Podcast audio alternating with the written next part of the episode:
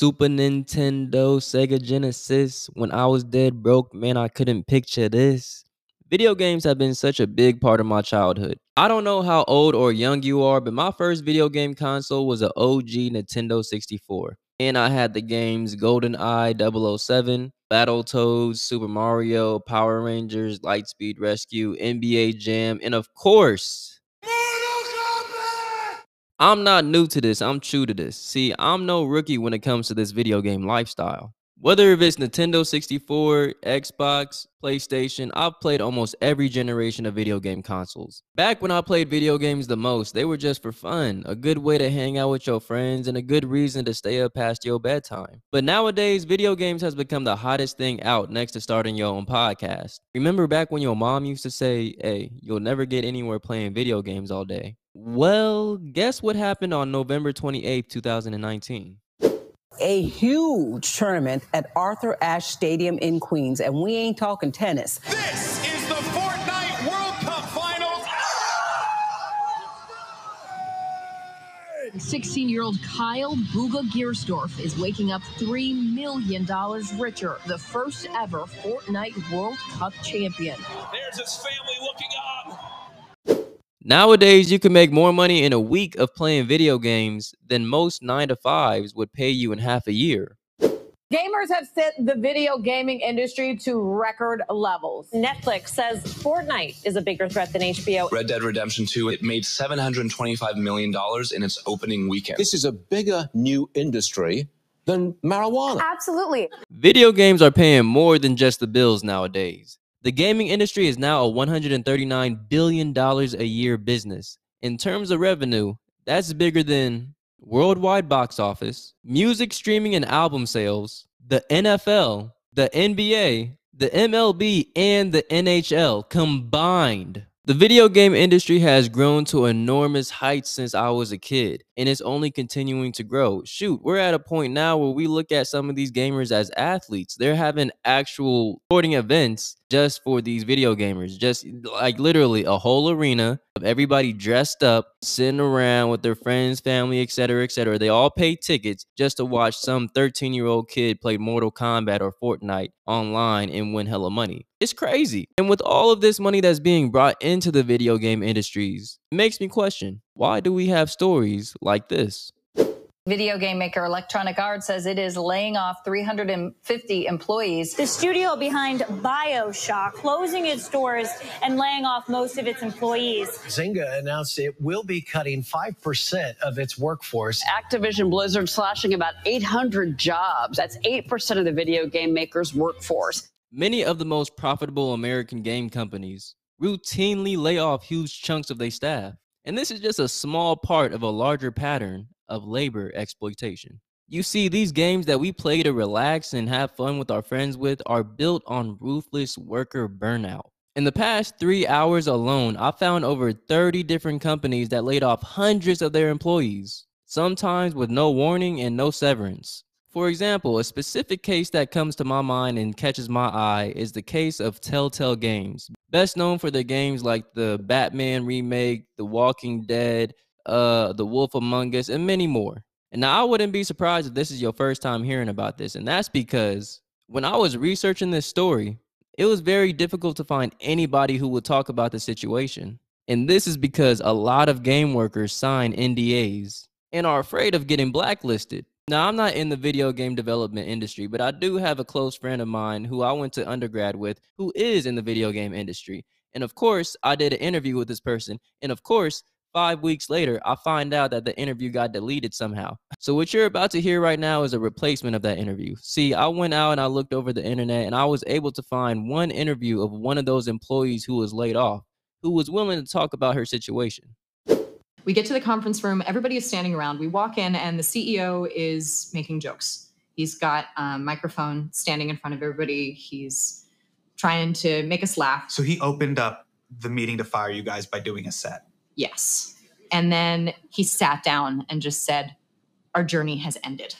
We were getting no severance. Our health insurance was only lasting until the end of the week. They told us that we only had 30 minutes to leave the building. We were expected to leave very quickly To me, Telltale sounds like a really bad boyfriend who was like, I'm telling you, like, this is great. We're going to go the distance. And then two weeks later was like, this is the end of our journey.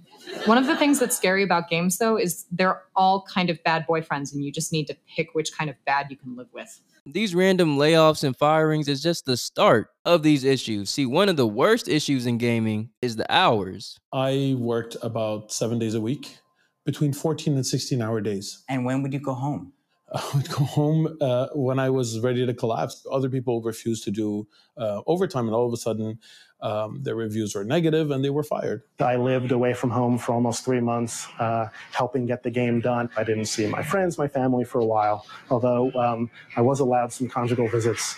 Leading up to the release of a video game, it's very usual for companies to overwork their employees for months non-stop, with no overtime pay, by the way, just to hit the deadlines. And almost every major gaming company does this. EA Sports, Rockstar, Epic, Activision, BioWare, and many, many more. This happens so much to where there's actually a term that's used for this. It's called crunch, and it's practically mandatory if you want to work at a major studio. See, in 2017, 95% of game developers say that they've crunched or worked overtime with no pay. Now, staying up pulling all nighters just to finish an essay or to prepare for a test is hard enough on me.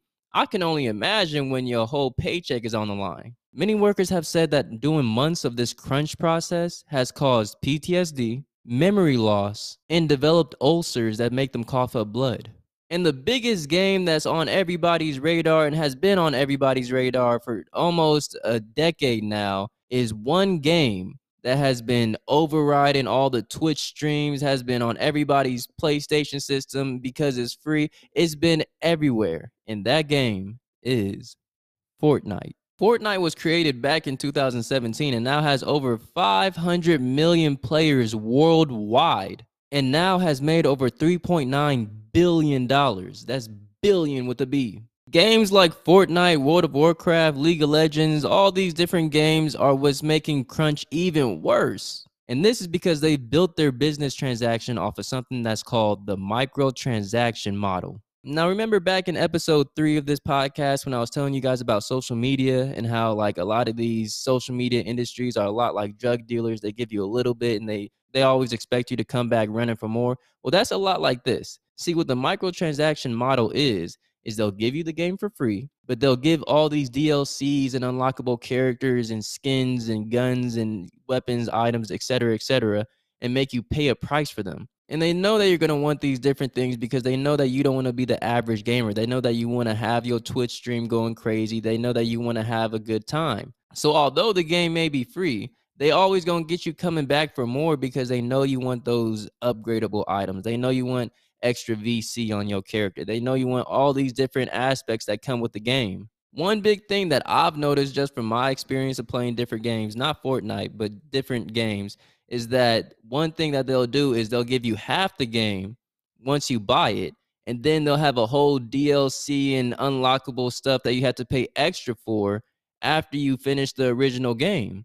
Now, although this is a good business mindset if you're an entrepreneur, but this is a nightmare for anybody who has to work for that entrepreneur because they have to constantly keep the players happy. Games like Fortnite has to roll out new features all the time which means for many of these developers that this crunch process never ends. And on top of this, many of us gamers expect the graphics and the play style and all these things in the game to get better and better every single year. I remember being a kid playing my PlayStation 2, and my grandma would walk in the room and be like, Wow, the graphics are looking nice. They're making it more realistic in every single year. But now when I look back on those games, the quality was actually kind of trash compared to nowadays when I see games like Grand Theft Auto and it's basically a deep fake of murder. Now, I've been a producer of two podcasts, including this one. And I could just tell you from my experience of being behind the scenes and making sure the vocals are right and making sure that everything aligns and making sure the sound effects is all nice and everything, et cetera, et cetera. It is a living hell in your head, especially if you're a perfectionist. And even worse, if you work for somebody who is a perfectionist, because you got to make it perfect for them. You got to make it perfect to them. You got to make it perfect for whoever that's listening. So I can only imagine what these video game developers got to go through. And on top of all of these things, one thing that makes it even more stressful for these video game developers is the deadlines. Now, y'all already know how serious I am about my deadlines, about making every episode drop at least every single week, trying to make it drop at 4 p.m. or 4 a.m. every single Thursday. And I'm trying to finish all of my season, all of this first season by January 8th. I get so hung up on that just, and I'm just working for myself. Imagine if you're working for a whole company. See, these video games have hard release dates and they can't just fall behind schedule like I do. So, what a lot of these video game companies will do is they'll get more staff, crunch the employees, and then lay them off after the game is released. Now, if you're listening to this episode and you thinking, wow, it can't get any worse than this, I've yet to bring up one more aspect when it comes to gaming and that is gender discrimination, which is a huge labor in itself when it comes to these video game companies. You see, according to statistics from the Washington Post in 2016, women make up 48% of gamers, but yet these video game companies make up 75% of males. And this is obvious to see when you look at how female characters are made in video and this is obvious to see when you look at the female characters in video games. They're overly sexualized, huge breasts, small waist, big butts, long hair, and wearing costumes that have really little to no use in the video game. Like, I can't name you the number of times where I'll be playing a video game where everybody's armored and suited up,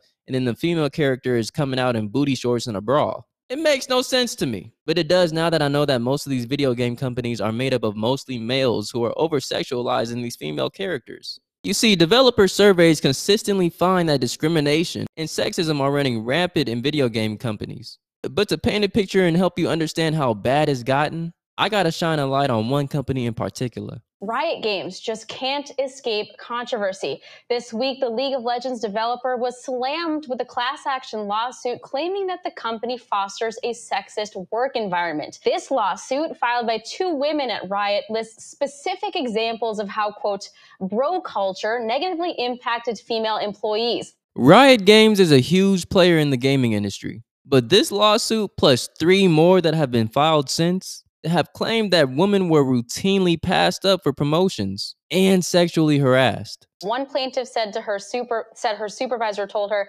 quote, diversity should not be a focal point of the design of Riot Games products because gaming culture is the last remaining safe haven for white teen boys. Now, this is normally the part where I bring up an interview that I've had with someone who's in the video game industry who could tell me a little bit more about the situation, but of course, that was deleted. So, insert this clip as a replacement. I first heard what was happening at Riot when I was investigating another gaming company for alleged endemic sexism, actually. That's really, really dark. Yeah. I heard stories ranging from um, women not being able to hire other women into positions of leadership. I was also hearing stories about other women being on a list of like sexy employees that higher ups at the company wanted to sleep with a lot of men told me about this COO like going behind them and humping them at meetings where women weren't present. Yo, this is wild. You see, through this investigation, the woman who worked at Riot not only saw dick pics, but their boss's dick pics. This is crazy. So, when you consider all of these things that I've talked about in this episode sexism, burnout, crunch, layoffs, no pay, overwork, etc., etc., I know the big thing that's coming to your mind is, well, why don't they just quit? See, that's the problem. They do. And it's a shame that they have to quit. You see, this is their livelihoods. See, a lot of kids have grown up loving video games. This was their escape from the real world. This is their way of immersing into a whole video game and being able to hang out with friends and etc. etc. So it's just a shame that they grow up having this dream of wanting to work for video game companies, and this is what they're met with. Who y'all talking to, man? Now, as I've said before, I'm not a video game developer or anything like that. I just have friends who are in the field and industry, and they've told me different stories about all the things that they've gone through. Now, I I, I didn't know these things were happening when I was a kid. Obviously, there weren't any news reports or any breaking news, anything like that about it. I'm just now realizing this now as I did my research for this episode of this podcast. So, I'm for this story time, I can't really tell you too much about obviously being in the industry or even so much of the stories that I've heard from my friends. But what I can do is tell you about the importance that video games had on my life and my cousin's life and my friends and brothers and sisters' lives growing up. You see, as a kid, you go through different things. You go through things that happen at school, no matter what your different circumstances are. Maybe you didn't grow up in the best circumstances, et cetera, et cetera, whatever that may have happened. When you get home, whether it's a Friday night, Saturday night, whatever it is, hanging out with your friends or just hanging out by yourself, that moment that you get by yourself to immerse yourself into a video game, to see all these different things of this little world that these video game developers have created was just such a joy to have as a kid. See, growing up, I was addicted to this. I stayed up so many countless hours, pissing off my mom, pissing off my dad, pissing off my my grandparents because I just wouldn't turn the video game off because I was just this was my escape from the real world. This was my way to detox. This is my way to be to myself and really dive headfirst into this world. Some people do it through books, some people do it through movies, some people do it through TVs. Guess what? I didn't have too many of too much of that growing up, to be honest. But I did have a PlayStation 1, sometimes PlayStation 2, and a little monitor TV that I could play it on. One of my favorite things to do when it came to video games was being able to play with my friends. You see, I had a lot of cousins and brothers and sisters growing up. I had a lot of friends and siblings and being able to sit back at home in the living room or in our rooms and being able to play a video game whether if it's two player four players whatever it is whatever it may be it was a cool way for us to connect and really bond together and like use teamwork to like solve these video games solve these puzzles solve these whatever it may be.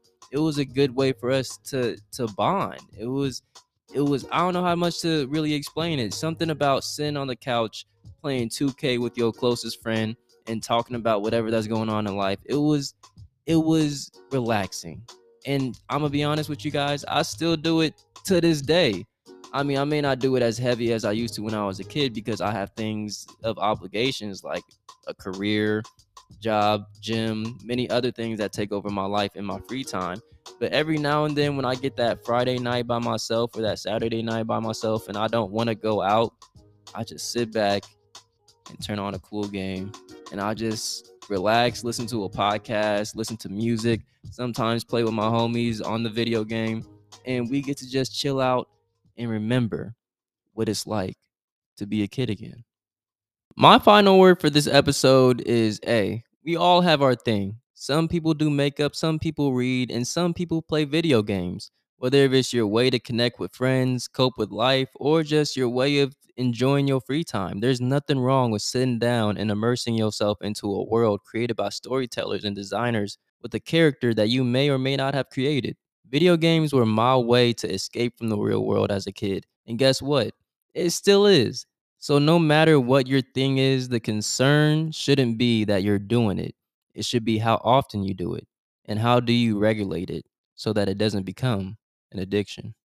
Oh yeah, and of course all the other things that I said about the video game industry, that too. But this one, yeah, this is just my final word as it pertains to me as being someone who played the video games. But of course, knowing all these things about the video game, you know what? In the episode,